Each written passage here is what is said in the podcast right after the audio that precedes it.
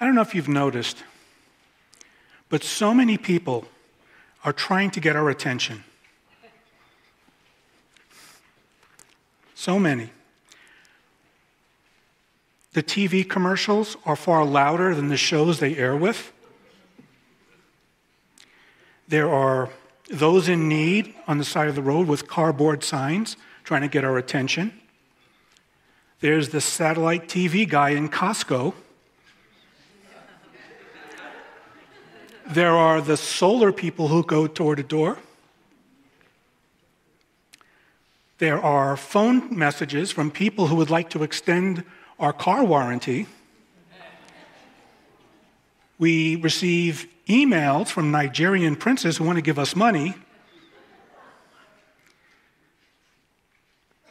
And even emails that try to stir fear in us, like, last chance, you're going to miss out, your, uh, your account's going to be deactivated, some way to stir us into fear to get our attention. And so many more. And it's a struggle to ignore them. It takes effort. But sometimes, the one that's easiest to ignore, the one that we should never ignore, is the Lord Himself. The Lord blesses us and He answers our prayers. And when He does that, it's an interesting phenomenon. We'll pause for a moment. We will praise Him and thank Him, and then move on.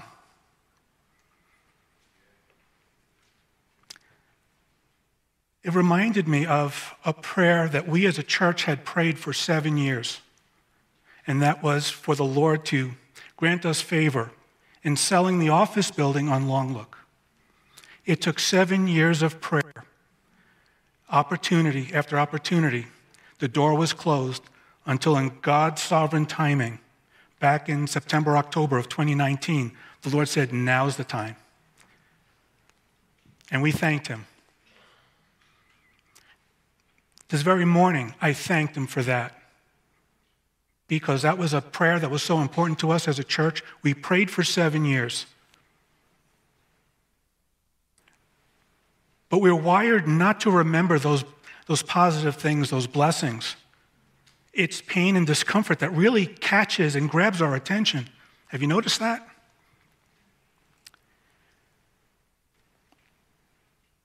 And so the Lord uses uncomfortable situations in our life to get our attention.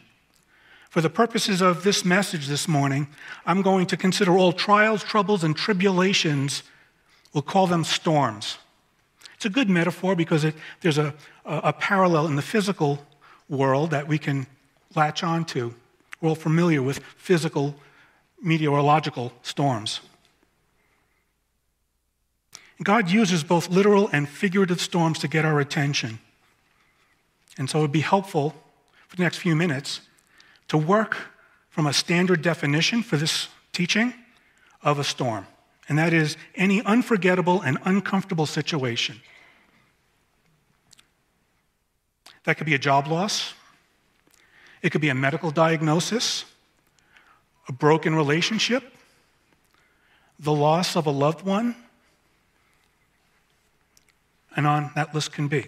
All of those we'll, we'll look at as storms. And we're going to take a look in Scripture because there are storms described in Scripture, and we can learn some things from that. But before we do that, it's important to embrace some fundamental truths that are going to help us have the proper context for what we're about to read. And the first of these truths is God's word is true. It's always true, even when we don't understand it, even when it doesn't make physical sense.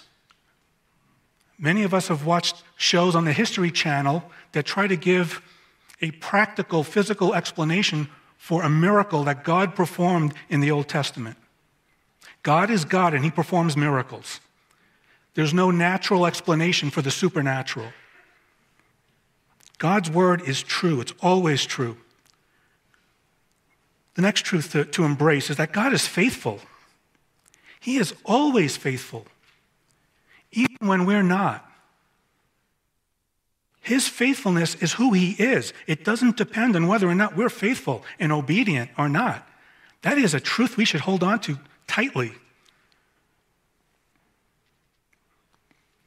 And the third truth is that God's purpose for storms in our life are for his glory and our growth. Always. Even when we don't want to grow. I know some of us would like to say, Lord, I don't want to grow.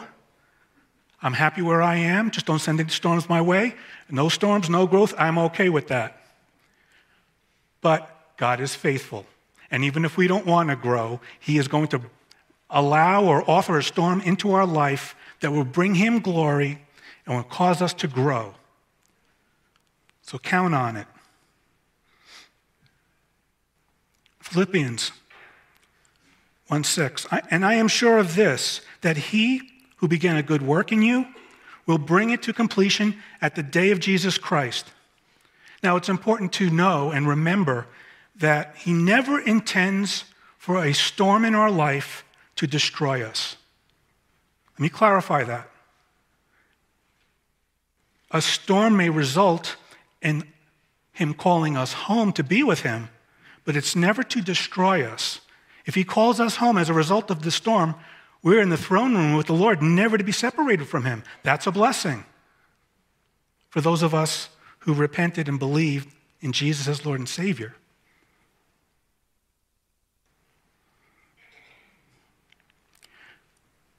When, when we're faced with a storm, many believers simply try to get through it. They grit their teeth, they hold on tight, try to just power their way through it or endure through it, rather than consider that God's trying to get our attention.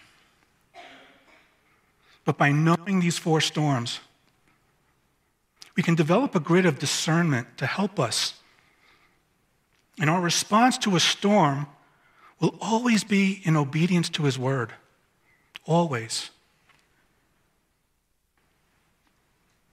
Difficulties in our life are never justification for sin. Oh Lord, I'm going through this storm. I can do this even though you told me not to, is never a good excuse. It's never a reason. It's never what the Lord calls us to do when we're faced with difficulty.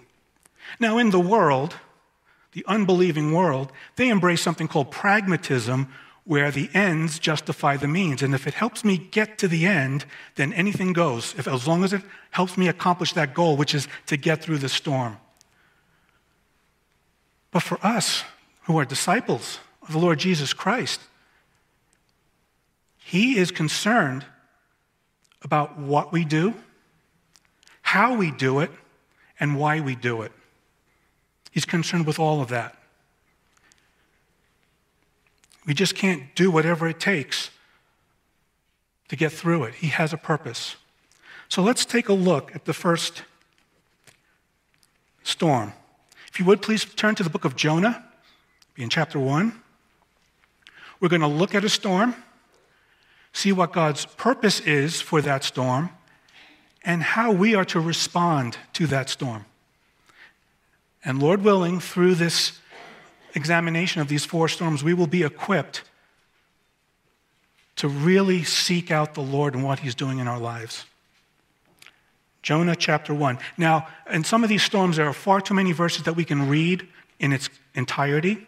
So we'll kind of bounce a bit through it to get the narrative of that storm. But all of the scripture references are in your outline, uh, along with the supporting scripture verses. Highly encourage you to spend this week digging into all of them. They're all helpful, they're all relevant. Book of Jonah, chapter 1. Now the word of the Lord came to Jonah, the son of Amittai, saying, Arise, go to Nineveh, that great city, and call out against it, for their evil has come up before me. But Jonah rose to flee to Tarshish from the presence of the Lord. He went down to Joppa and found a ship going to Tarshish. So he paid the fare and went down into it to go with them to Tarshish away from the presence of the Lord. Now I need to pause there for a moment for just for a, a geography point of interest. Tarshish was in direct opposite direction of Nineveh. So when Jonah got on that ship to Tarshish, he was 180 degrees in the opposite direction from what the Lord had told him to go. Verse 4 But the Lord hurled a great wind upon the sea, and there was a mighty tempest on the sea. That would be a storm. So that the ship was threatened to break up. Now, Jonah explained to the crew that he was the cause for this storm. So if you would look down to verse 15. So they picked up Jonah and hurled him into the sea, and the sea ceased from its raging. Then the men feared the Lord exceedingly, and they offered a sacrifice to the Lord and made vows. And the Lord appointed a great fish to swallow up Jonah. And Jonah was in the belly of the fish three days and three nights. Then Jonah prayed to the Lord his God from the belly of the fish. So here we see Jonah, who disobeyed the Lord, ended up with a storm and into a fish to get his attention. So this brings us to our first storm. The first storm that we're looking at is the storm of correction. Correction. And what's God's purpose? To repent of our sin. It took a storm being swallowed by a big fish and spending three days in the fish's belly to get Jonah's attention. How hard must his heart have been that a shipwreck wasn't enough. Being thrown overboard wasn't enough. Getting swallowed by a fish wasn't enough. He had to spend three days in the belly of a fish. I can just imagine him after the third day thinking, hey, this fish belly condo's not so bad. I could put a couch over here, dining room over there. How, how does he spend three days in the belly of a fish before he comes to a point of repentance? It's a great illustration and example of how hard our hearts can be when we're in rebellion. So, what should our response be? To repent of our sin. In life, we might ha- experience the foreclosure of a home. That could be, that's a storm. It could be the result of poor financial stewardship. It could be that the home is an idol. In the flesh, we can make an idol of anything and everything, and we can make an idol of our home. Maybe that home was a, a point of personal pride. Oh, look at the home that I have. And you know, we could humble brag and look at the home that the Lord gave me. And aren't I so great and spiritual because the Lord gave me this home? So, foreclosure of our home might be as a result of any of those things that require our repentance. Now, it's important to note we can't tell what type of storm it is by the circumstances. What I mean by that is that not everyone who loses their home is going through a storm of correction. That's not it at all. It's important to, to remember that and keep that in mind as we look at some examples. So let's take a look at the next storm. If you would please turn to Genesis chapter 6. We studied this a few months ago.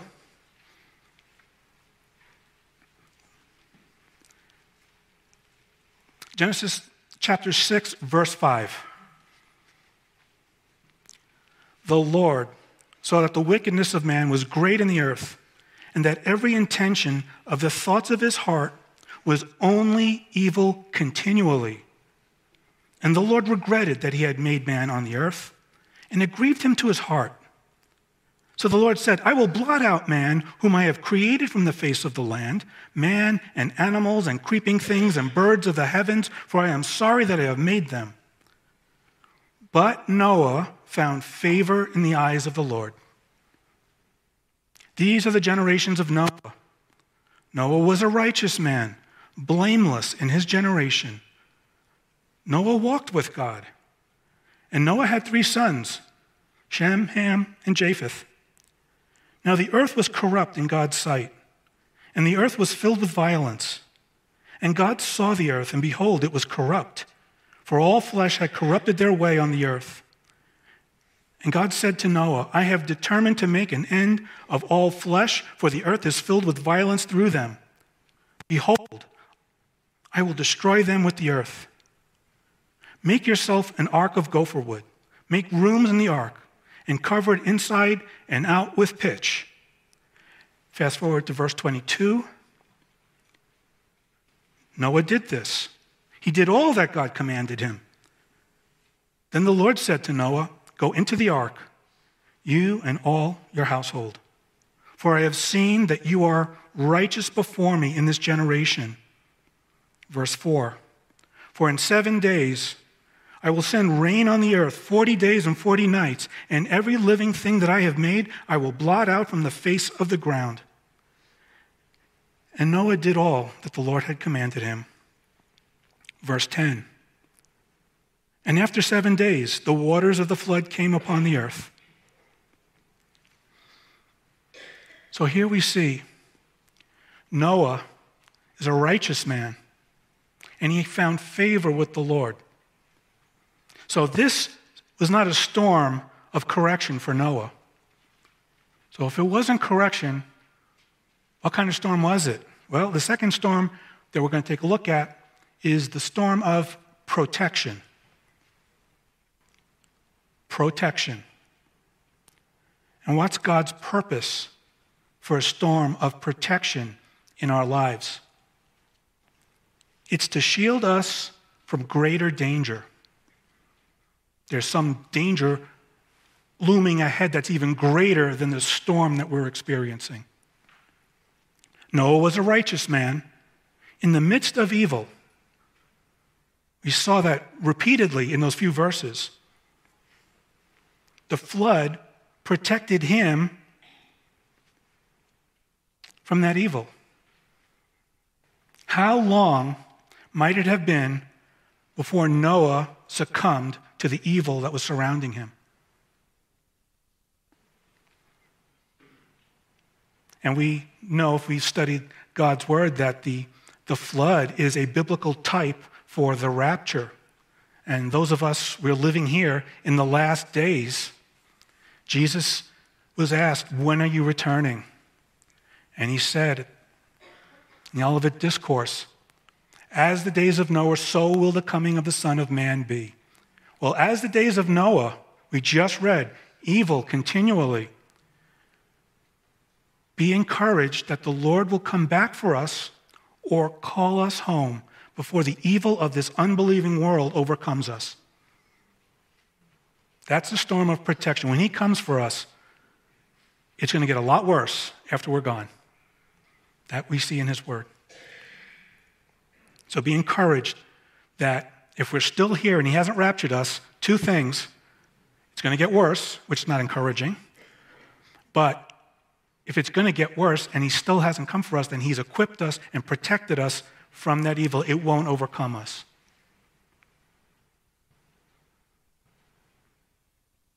So, our response to a storm of protection in our life should be to remove ourselves from danger.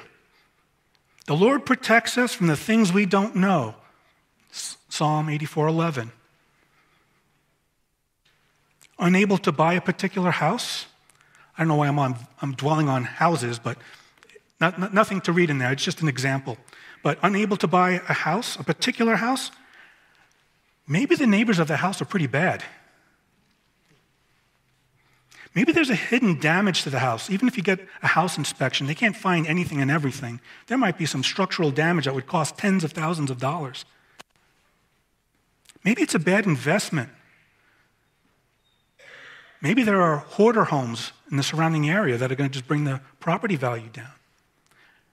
So maybe not being able to buy that house that we had our heart set on is a storm of God's protection. Hey, we want the house. Wanting a house is a good thing, it's not a bad thing. But that particular house has with it some hidden danger the Lord would be protecting us from. Another example severed or damaged relationships. That could be a storm of protection. The Lord may be protecting us from toxic people. And I'm sure I'm not alone in that. I have some, some extended family members who are toxic. You say the kindest, gentlest thing in humility and they turn it around and it's, and it's an attack. Toxic people. The Lord protects us from toxic people by a storm of protection.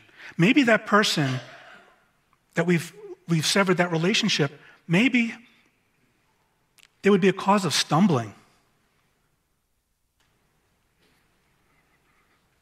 Or maybe the time we spend with that person doesn't bear fruit. It's important to know when, you're, when you have a relationship with someone, especially someone who's not a believer, but not, not limited to an unbeliever, but anyone really, one of two things are happening. Either you are having an influence on them, or they're having an influence on you. So if you're ministering to someone and they're going through a difficult time and maybe they're a little bit worldly or whatever the, the deal is with them, watch yourself. Are you being impacted by your relationship with them? Or do you see fruit in their life that you're having an impact? Because if you see no fruit and impact on their life, guess what? You're the one being impacted. You're the one being affected. So be watchful. Not only, not only is it protection from danger, but these severed relationships are a protection of our time and our energy. You have a relationship with someone who's just a black hole. You just pour into them and, and you love them, and, and there's no movement, there's no nothing, and you can't give enough in that relationship. That's a drain on our energy and our time. Consider that the Lord is protecting you from that relationship, from that, from draining your energy and, and time. Time is, we don't have a lot of time left. And as I get older, I'm learning how little time I have left. So, storm of protection. Let's take a look at a third storm. If you would turn to the book of Acts, chapter 27. Here we're going to see the Apostle Paul, who's a prisoner He's on a ship headed for Rome.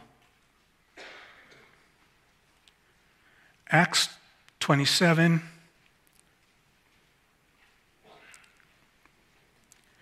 Now, this is a long account, but we're going to just skip to the, the important points that move the narrative along.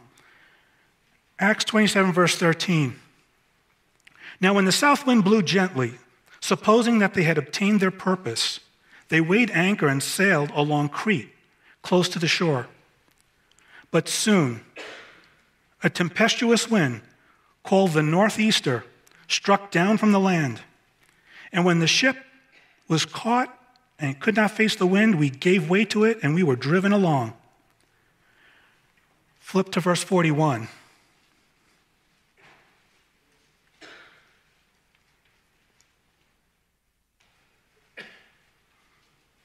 But striking a reef, they ran the vessel aground. The bow stuck and remained immovable, and the stern was being broken up by the surf. The soldiers' plan was to kill the prisoners, lest any should swim away and escape. But the centurion, wishing to save Paul, kept them from carrying out their plan. He ordered those who could swim to jump overboard first and make for the land, and the rest on planks or on pieces of the ship. And so it was that all were brought safely to land. After we were brought safely through, we then learned that the island was called Malta. The native people showed us unusual kindness, for they kindled a fire and welcomed us all because it had begun to rain and it was cold. Verse 7 Now, in the neighborhood, that place were lands belonging to the chief man of the island named Publius. He received us and entertained us hospitably for three days. It happened that the father of Publius lay sick with fever and dysentery. And Paul visited him and prayed, and putting his hands on him, healed him. And when this had taken place, the rest of the people on the island who had diseases also came and were cured. They also honored us greatly, and when we were about to sail, they put on board whatever we needed.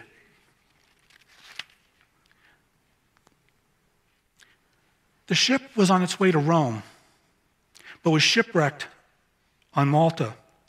Now, on the surface, it seems like an accidental detour. But if you noticed in that historical narrative of what happened, all were brought to safely, to safety. There was unusual kindness by the, by the people there towards those who were shipwrecked. And here we see the third storm that the Lord will use in our lives. And this storm is the storm of direction. Storm of direction. God's purpose for a storm of direction in our lives is to change the current path we're on. It was, wasn't man's plan to stop at Malta. This shipwreck allowed Paul to preach the gospel to people who wouldn't otherwise have heard it. And to this day, 2,000 years later, Paul's stop at Malta still has an impact to this day. And some of you may know that, Lord willing, Eva and I's plan for retirement is to minister to people on the island of Malta. And Lord willing, that'll happen. But we see the Apostle Paul's effect of being shipwrecked on Malta to this day.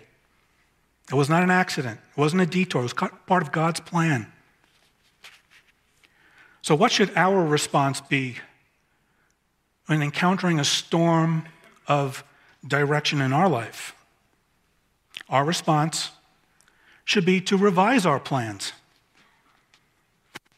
Seems like common sense, but here in James chapter 4 verse 14, it is written, "Yet you do not know what tomorrow will bring." What is your life? For you are a mist, mist that appears for a little time and then vanishes.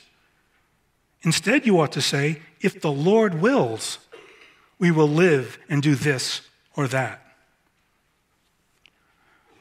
Well, when the Lord puts up a storm of direction, he wills something different. So we should modify our plans, adjust our expectation, change our direction. Experiencing the loss of a job is a storm in our life, especially if we depend on that job for income. So, what, what might that be in terms of a storm of direction? Well, maybe the Lord would have us relocate to somewhere else where there is a job.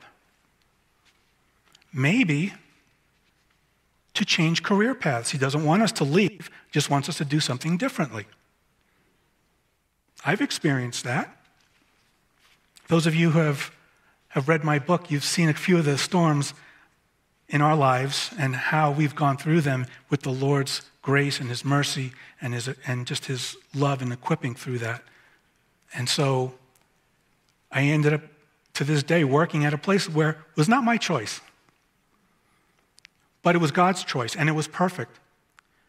And I would not, to this day, choose anything different than what He chose for me.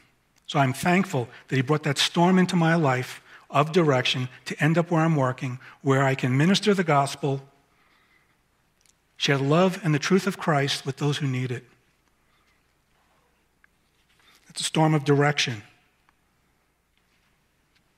Maybe you're experiencing a decline in your health or physical mobility, that could be a storm of direction. Reduce the workload or maybe reduce activity, especially for us men. In our minds, we're still 20 something, 30 something. We could still do the things we did 30 plus years ago, but our body is saying no.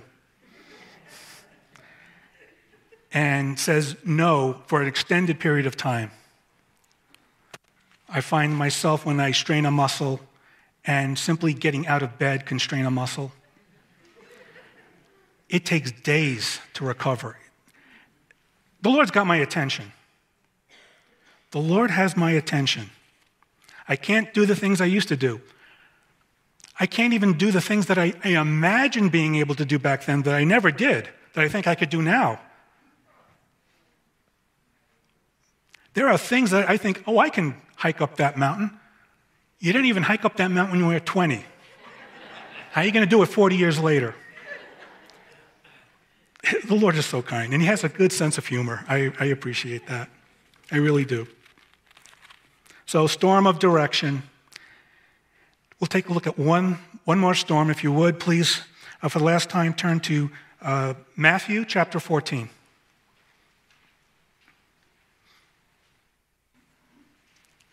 We've just touched upon a few examples of each of these storms. There's so many more. It's not time to, to review them this morning, but uh, prayerfully consider what the Lord might be showing us. Matthew 14, starting in verse 22. Immediately, he, that's Jesus, dismissed the crowds. And after he had dismissed the crowds, oh, I'm sorry, let me back up. Immediately, he made the disciples get into the boat and go before him to the other side while he dismissed the crowds. And after he had dismissed the crowds, he went up on the mountain by himself to pray. When evening came, he was there alone. But the boat by this time was a long way from the land, beaten by the waves, for the wind was against them. And in the fourth watch of the night, he came to them, walking on the sea. But when the disciples saw him walking on the sea, they were terrified and said, It is a ghost. And they cried out in fear. But immediately Jesus spoke to them, saying, Take heart, it is I, do not be afraid. And Peter answered him, Lord, if it is you, command me to come to you on the water. He said, Come. So Peter got out of the boat, walked on the water, and came to Jesus. But when he saw the wind, he was afraid, and beginning to sink, he cried out, Lord, save me. Jesus immediately reached out his hand and took hold of him, saying to him, Oh, you of little faith, why did you doubt? And when they got into the boat, the wind ceased. And those in the boat worshiped him, saying, Truly, you are the Son of God.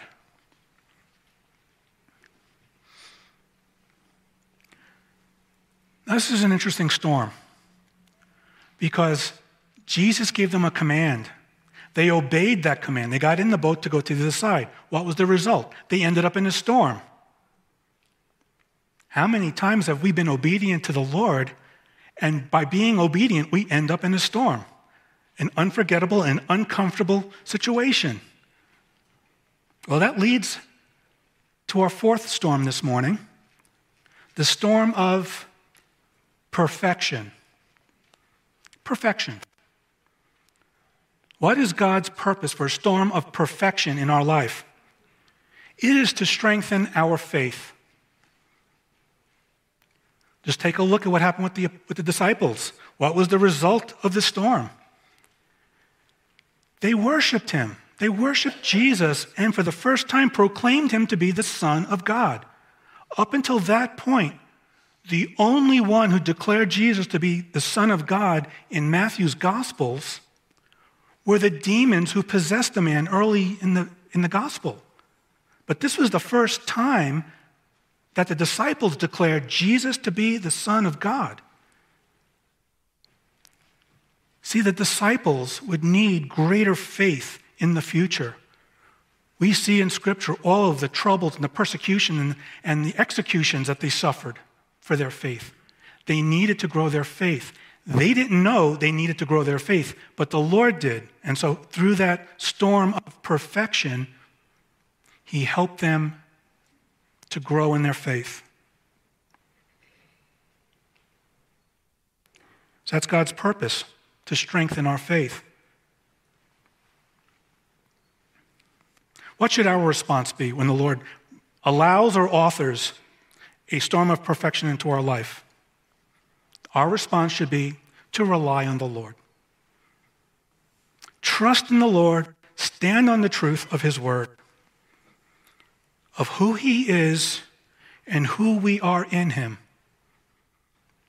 of all the people that I've counseled over the years, different personalities, different situations, different life experiences, there are two things that all of them have in common in all those folks that I've counseled.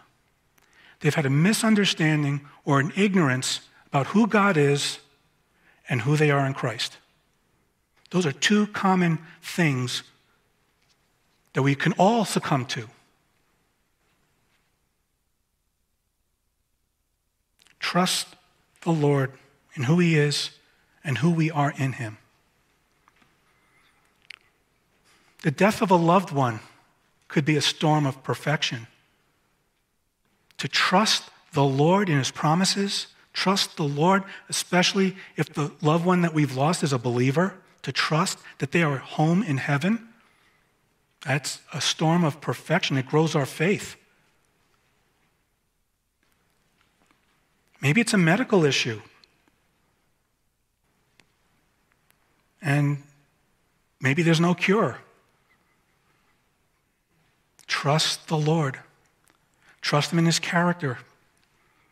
Or maybe taking a righteous stand, especially in these dark days.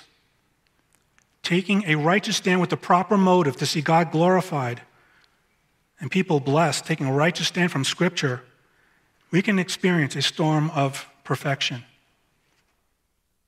Do the right thing before the Lord and, su- and suffer earthly consequences as a result of doing the right thing before the Lord.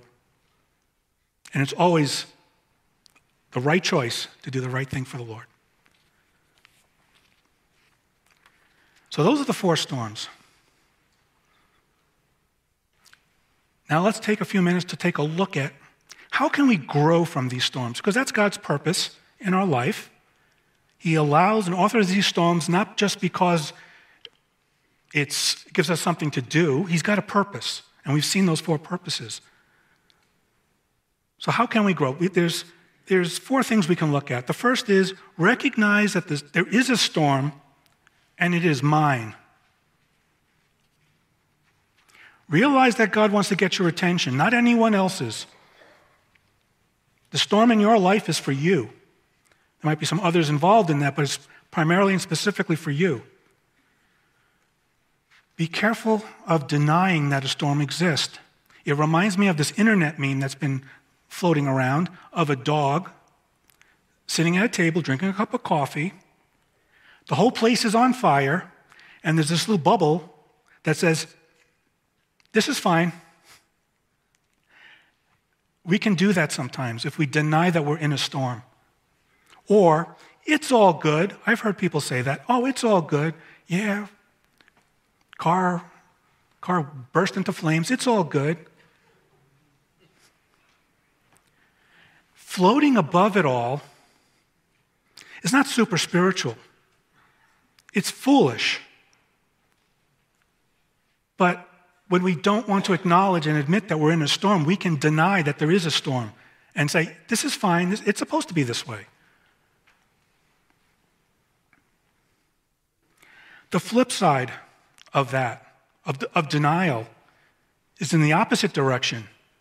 Don't be a storm chaser. You ever watch Discovery Channel and there's these, these people who get in the trucks with their equipment and they drive to a tornado? Don't be that person. Don't chase other people's storms. Now, there are two reasons why we might want to be storm chasers. The first is if we suffer from a martyr complex. I'm going to jump in. Oh, look at me. Now I'm suffering too with them. That's not God's purpose. The flip side of that is maybe we suffer from a savior complex. I'm going to jump in the storm and I'm going to help everybody. I'm going to save everybody through my wisdom and anything else that I might have. That's not the Lord's purpose for that either. Sure, we come alongside a brother or sister who is in a storm, the storm is still theirs. We come alongside to encourage in fellowship, speak the truth of God's word, share the love of Christ with them, bear their burden with them. But it's never, it's never to take it on ourselves to be the martyr. Oh, I'm suffering, or I can help you, I can save you. So recognize that there's a storm, and the storm is mine. Second step try to identify the type of storm. Now, there's very few places in Scripture, and I can't think of anyone other than the one in Ephesians 5:10 where the Lord tells us to try. And now some of you Star Wars folks are remembering Yoda, there is no try, there's do or do not. But here in Ephesians 5:10, God's word clearly says, and try to discern what is pleasing to the Lord. Make the attempt. Self examination. We might not be able to discern what the storm is, but through that effort of, of seeking the Lord, He will give us clarity that we need. Be careful not to confuse a storm of perfection with protection. Let me see if I can give a little example. Might have someone who has made a difficult decision, forced through the resistance, jumped over the opposition, and ended up in a pit. And they're in the pit. I made this hard decision. I jumped over the hurdle. Look at me, I'm super spiritual. Storm of perfection, baby. And really, it's that was not a hurdle to jump over. It was a guardrail to keep you safe.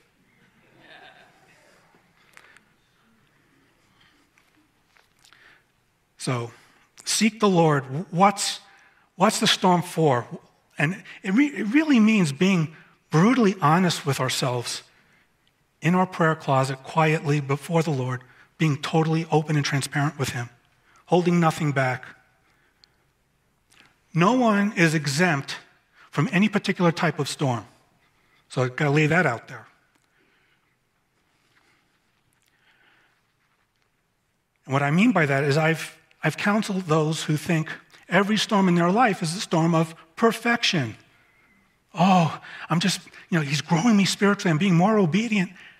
Never, never consider it a storm of correction. Why would the Lord bring a storm of correction in my life? I'm doing everything right.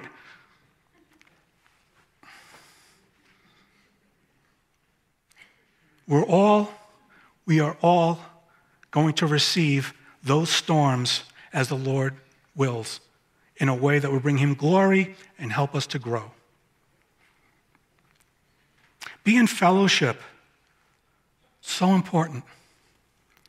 Ask trusted believers what they see in your circumstances. We all have blind spots, and they're blind spots because we can't see, but others can. So if you have a trusted brother or sister, seek out their input. See if they see something you don't. And I need to point this out.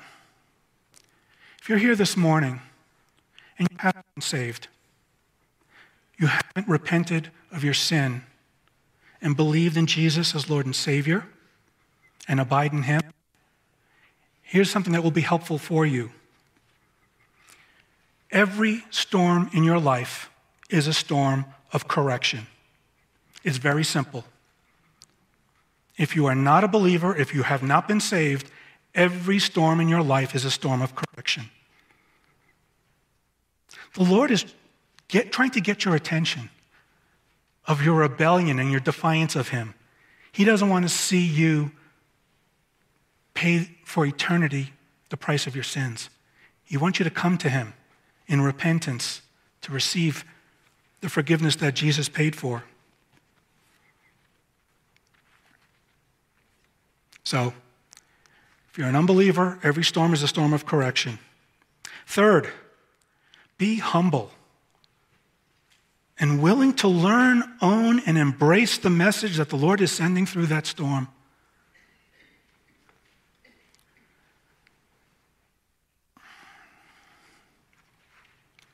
Because the Lord is faithful. Remember that first truth?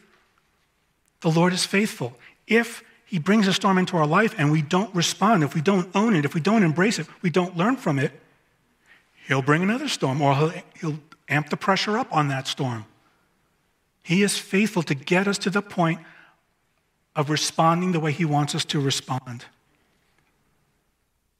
And here's why the, the storm metaphor is helpful. Don't wait out a storm in a storm cellar. Now, we don't have them here, but if you remember the movie The Wizard of Oz in Kansas, they had the, the storm cellar, and when the tornadoes were coming, they opened up the cellar and went down into it as the storm passed over.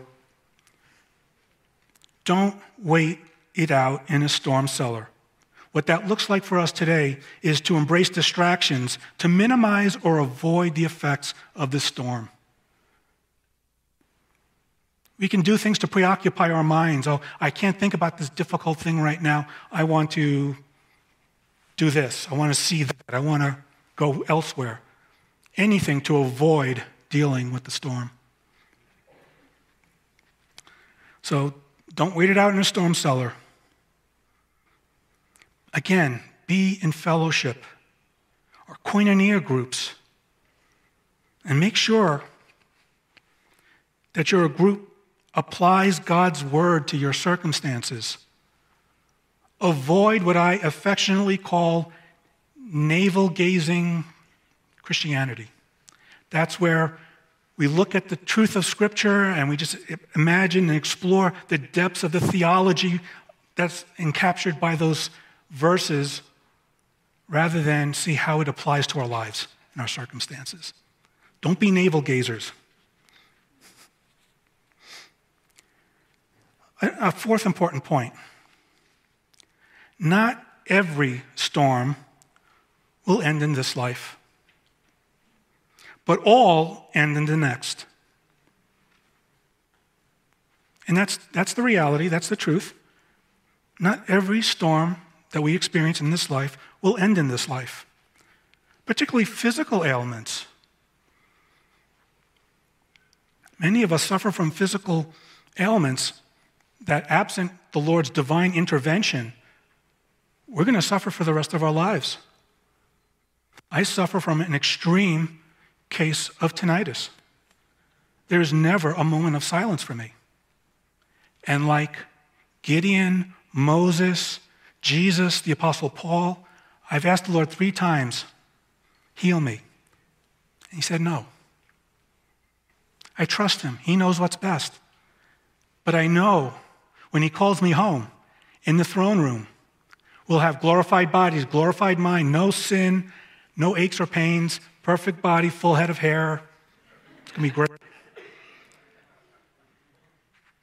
So just because the storm will not end in this life doesn't mean it's for eternity.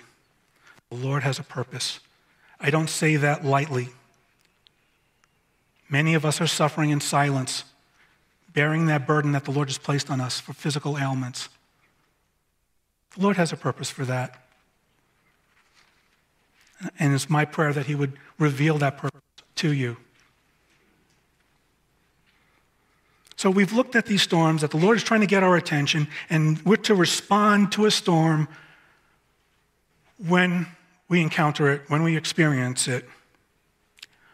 But He doesn't leave us to deal with that storm alone.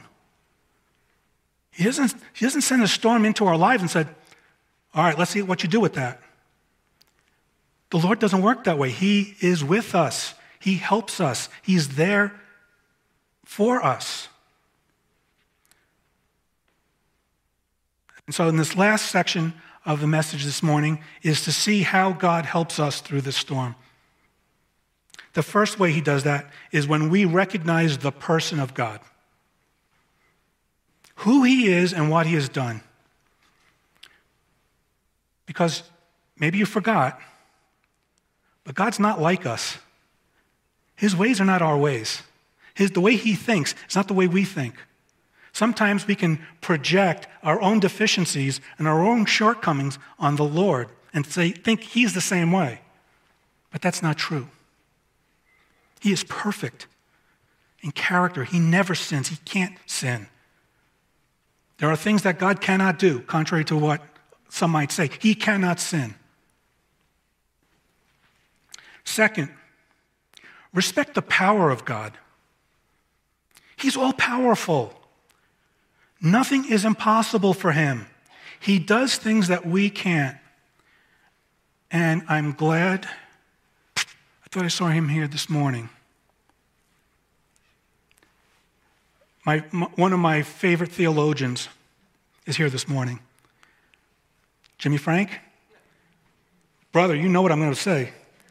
He once told me, Don't mess with God, he will kill you. Twin brothers from different mothers. But that, in, that, in that statement is the truth that God is all powerful. He is to be feared, but He's also to be trusted. We are real people with real problems, but we worship a real God with real power for real solutions. Respect the power of God. Be encouraged by that. Rejoice in the presence of God would be a third way. He is in us. The Holy Spirit is in each and every believer who has repented and believed. The Holy Spirit is in us. The same power that raised Jesus from the grave is in us, empowering us to live this life that the Lord has called us to live. We don't live it in our own strength, in our own power, but by the power of the Holy Spirit. He's also with us amongst our brothers and sisters because not only does He live in me, He lives in you and you and you. And when we're in fellowship, I'm surrounded by, by God because I'm surrounded by brothers and sisters who have the indwelling Holy Spirit. So God is in us, He's around us, His word is with us. Wherever and whenever we are, we are never alone. So rejoice in the presence of God. And fourth, remember the plan of God. No matter what's happening now, He has a plan for the future, and it will be done. You could also reword that to, to say, revel in the, the promises of God. It's the same thing. God has made promises for us that He's going to carry out His way and in His timing. So, no matter what our circumstances look like now, the Lord is still in control and He has a plan. We know how the story ends. Jesus is the victor.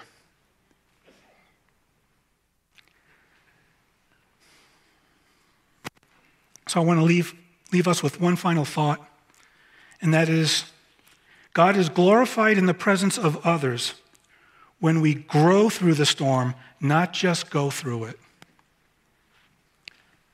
The people around us are watching us. They see the hardships that we endure. Becoming a believer, life becomes harder, not easier. It becomes harder. However, again, the Holy Spirit empowers us, and the Lord gives us the wisdom to see His Word and apply it to our lives. So it's we, we, can, we can walk through that righteously. But others are watching us and say, they're suffering the same things we're suffering.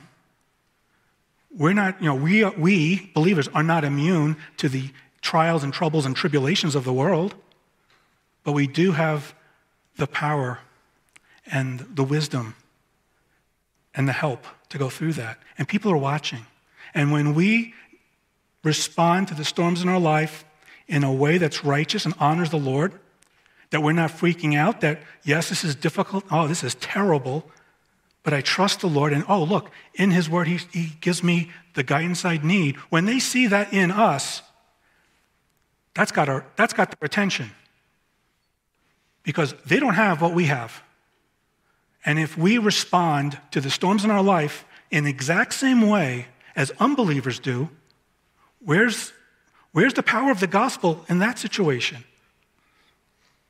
It's when we walk righteously through the storms and we grow and we learn a lesson. And maybe it's you know, confession, maybe it's repentance, whatever it is, making hard decisions, sometimes making unconventional decisions that line up with God's will and His word. God is glorified in that because it, it demonstrates to, to those around us God is real. Please join me in prayer. Heavenly Father, we thank you in Jesus' name for your perfect love for us. Lord, you saved us. That was the work of Jesus alone. Only Jesus paid the price for our sins so that we can be reconciled to you.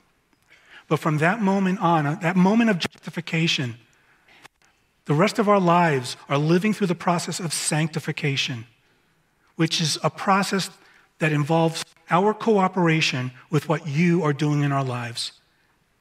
And one of the ways that you speak into our lives is through the storms, the day to day situations in our life that are uncomfortable and unforgettable. You want to get our attention to help us to depend on you and to grow make changes in direction or correction, whatever that might be. But it's all for your glory and for our growth. Lord, you are the gatekeeper of those storms. No storm happens in our life unless you author it or allow it specifically for your glory and our growth. Thank you for that, Lord. We can trust that because you are good and you are faithful. And you are faithfully growing us in Christ's likeness through these storms. I do pray for my brothers and sisters uh, this morning who, who are going through a storm. Whatever the details are, Lord, we pray that your Holy Spirit is ministering to their hearts, giving them comfort, giving them peace, reminding them of who you are, who they are in you, what you have done for them. And that they would respond in trusting you and obeying you, loving you through those difficult circumstances, that they would praise you in the presence of others, not with a superficial above it all, but in the trenches, in the midst of this storm, a genuine, sincere love and praise for you. Lord, there may be some here this morning who don't know you, who are still in rebellion. Thank you. Thank you for the storms you bring in their lives. I remember before I came to that, that point of repentance and belief, you brought some serious storms into my life, storms that decimated my life for the purpose of drawing me to you. So I pray for those who don't know you yet and are suffering a storm that they wouldn't shake an angry fist at you, but they turn their hands up, palms up, and say, Lord, save me. And Lord, you're waiting for that. By the power of your Holy Spirit, you can do that. And we would ask salvation for those who are still in rebellion against you. Lord, thank you that we don't have to go through this life alone. Thank you that we have God the Holy Spirit in us who encourages us, equips us, empowers us, uh, convicts us where, where it's needed. And for our brothers and sisters that we're here as a family, you dwell in them as well and you surround us when we're in fellowship with one another, bearing one another's burdens, encouraging one another, correcting one another in love to see you glorified and we grow in Christ's likeness. And so, Lord, for those who are not experiencing a storm, we know the storm is coming. May they be ready. May they be uh, aware of your presence in their life and, and immediately run to you that you would be their first flinch, not their refuge of last resort. And in all these things, Lord, may you be glorified. We pray in Jesus' name. Amen.